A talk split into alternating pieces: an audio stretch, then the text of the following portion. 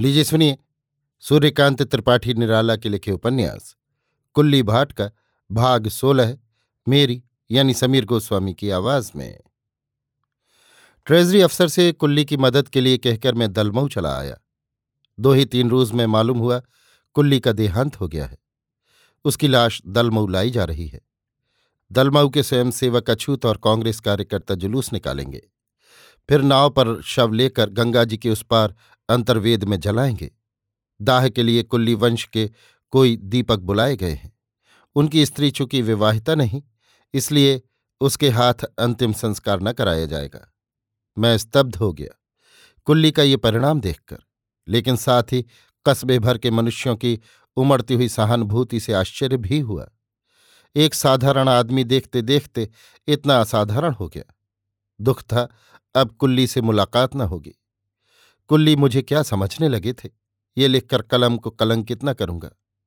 उनके जीवन पर किसकी गहरी छाप थी, ये मुझसे अधिक कोई नहीं जानता। कुल्ली साधारण आदमी थे। हिंदी के सुप्रसिद्ध व्यक्ति प्रेमचंद जी और प्रसाद जी अंतिम समय में अपना एक एक सत्य मुझे दे गए थे। वो मेरे ही पास रहेगा, इसलिए कि उसकी बाहर शोभा न होगी, कदर्थ होगा। उनकी महान आत्माएँ कुंठित होंगी। ऐसा ही एक सत्य कुल्ली के पास भी था। मनुष्य अपने समझे हुए जीवन की समझ ऐसे ही परिवर्तन के समय पाता है और देता है। कुल्ली कुछ पहले दे चुके थे।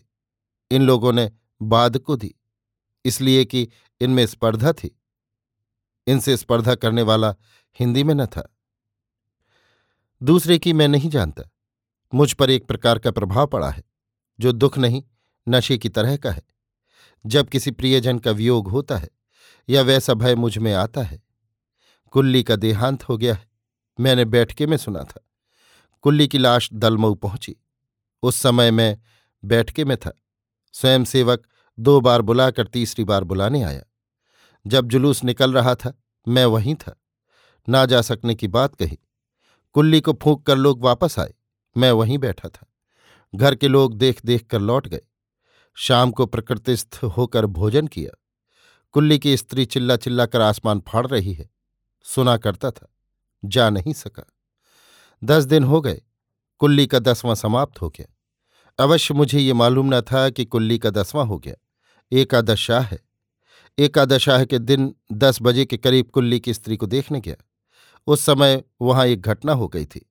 इसलिए कुल्ली की स्त्री में कुल्ली की अपेक्षा मुसलमानिन वाला भाव प्रबल था।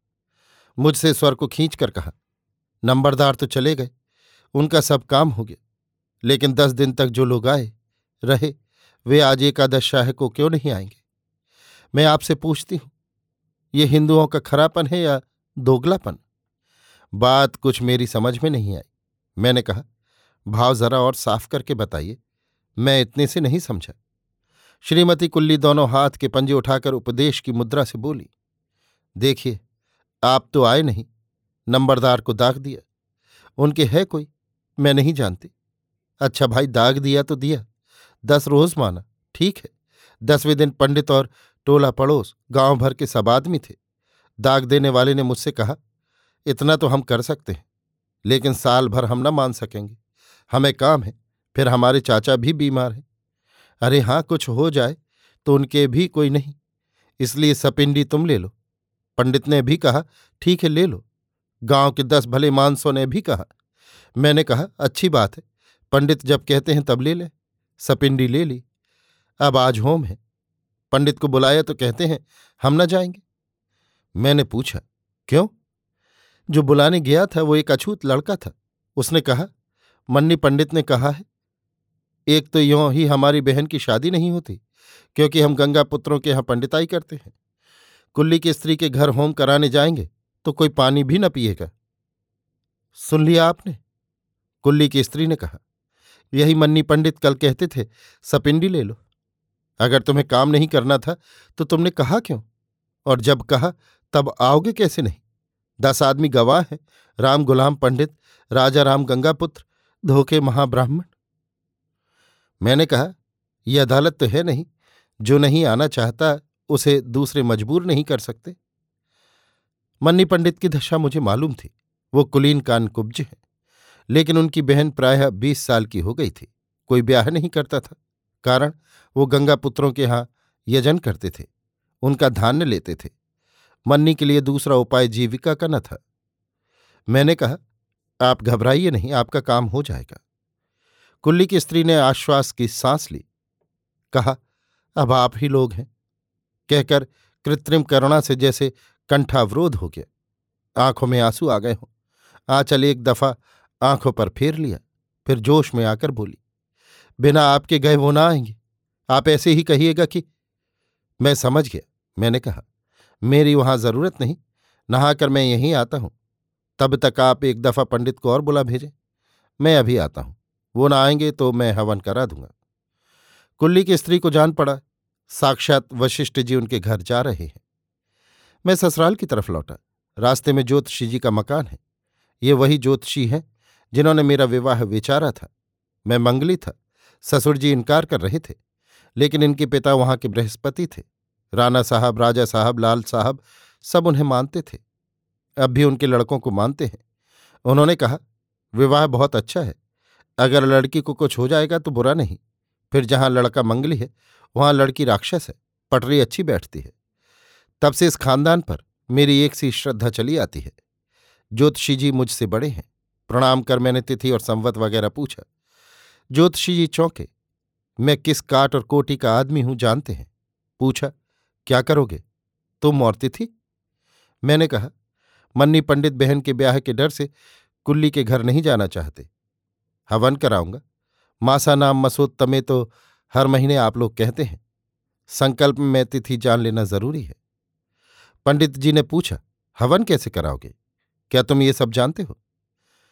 जानता तो दरअसल कुछ नहीं, मैंने कहा, लेकिन ये जानता हूँ कि हवन में ब्रह्मा से लेकर देव दानव, यक्ष रक्ष, नर किन्नर सब में चतुर्थी लगती है।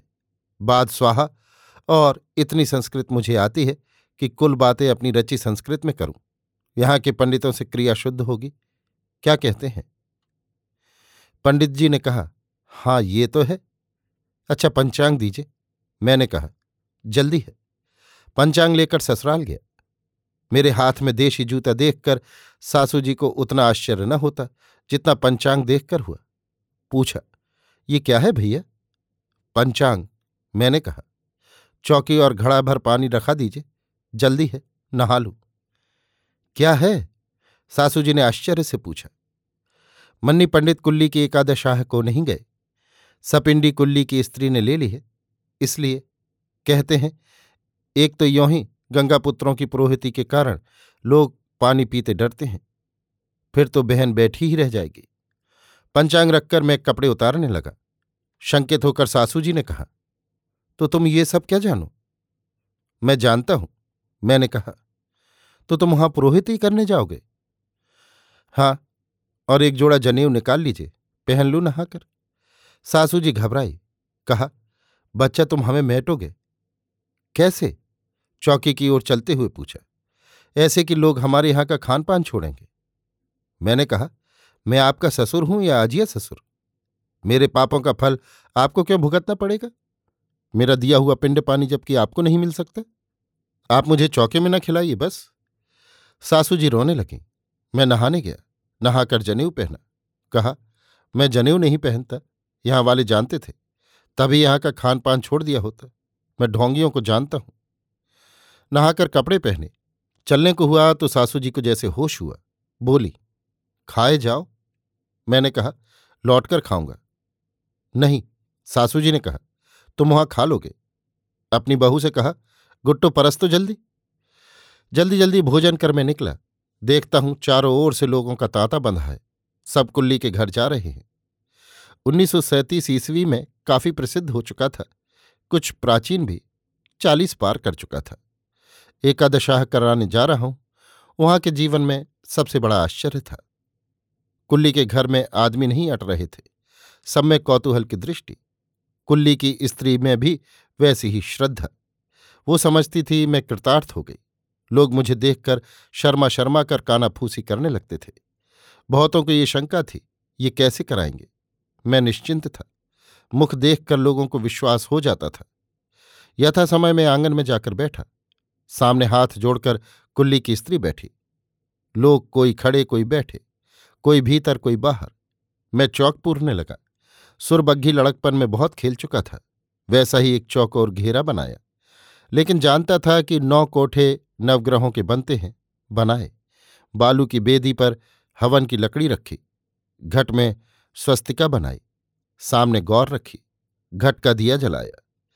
मंत्र पढ़ते वक्त बार बार अटकता था, क्योंकि पंडिताऊ स्वर नहीं निकल रहा था।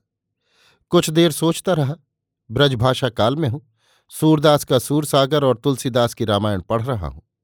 अपने आप वैसा ही मनोमंडल बन गया। फिर क्या अपनी संस्कृत शुरू की? संकल्प, गणेश पूजन, गौरी पूजन, घट की प्राण प्रतिष्ठा करने लगा। लोग प्रभावित हो गए। खड़े जो जैसे रहे, रह गए। जैसे कवि सम्मेलन में कविता पढ़ते वक्त होता है। पूजन कराकर हवन कराने लगा। उंगली के पोरों में संख्या रख रहा हूँ। दिखाता हुआ, घी मेरे पास था, साकल्य कुल्ली की स्त्री के पास। कुछ जाने पहचाने नाम तो लिए, फिर जो जीभ के सामने आया, उसी के पीछे चतुर्थी छोड़कर स्वाहा कहने लगा। कह दिया था, मेरे कहने के बाद कुल्ली की स्त्री स्वाहा कहती थी। हवन में जितनी देर लगती है, लगी। देखने वाले अब तक पूर्ण रूप से आश्वस्त और विश्वस्त हो गए थे। पीछे की गर्द झाड़कर उठ उठ चलने लगे थे। कुछ सहनशील बैठे हुए थे। हवन पूरा हो जाने पर साल भर ब्रह्मचर्य के साथ पति की क्रिया करते रहने की प्रतिज्ञा कराई। यहाँ भी अपनी ही संस्कृत थी। मैं पंडित पथवारी दीन की धर्मपत्नी की संस्कृत उपस्थित लोगों में प्रायः सभी समझे। सुनकर मुस्कुराए। एक छोर से दूसरे छोर तक दौड़ी इस मुस्कान के भीतर। मैंने कुल्ली की एकाद शाह क्रिया समाप्त की। यजमान को आशीर्वाद देकर सीधा भेज देने के लिए कहा और बाहर निकला। बाहर निकल रहा था कि आलोचना सुन पड़ी। सब ठीक हुआ? बन गई कुल्ली की। खासकर गंभीर मुद्रा से मैं ससुराल की तरफ़ बढ़ा। शाम को कुल्ली के यहाँ से सीधा आया। मैंने सासू जी से कहा, रखा लीजिए, आप लोग इसमें से कुछ न लीजिएगा, कल पूड़ी बना दीजिएगा। देखकर सासू जी ने कहा, एक दफे में तुम्हारे खाए न खाया जाएगा, इतना घी है। मैं गंभीर होकर रह गया। दूसरे दिन सवेरे जैसी आदत थी, चिकवे के यहाँ से गोश्त ले आया। देखकर सासू जी ने कहा, भैया, तुम तो आज पूड़ी खाने के लिए कहते थे? मैंने कहा कुल्ली की स्त्री पहले मुसलमानिन थी, इसलिए प्रकृति ने उनके संस्कारों के अनुसार मुझे गोश्त खाने के लिए प्रेरित किया है। इसमें दोष नहीं। अभी आप सुन रहे थे सूर्यकांत त्रिपाठी निराला के लिखे उपन्यास, कुल्ली भाट का सोलहवां व अंतिम भाग, मेरी यानी समीर गोस्वामी की आवाज़ में।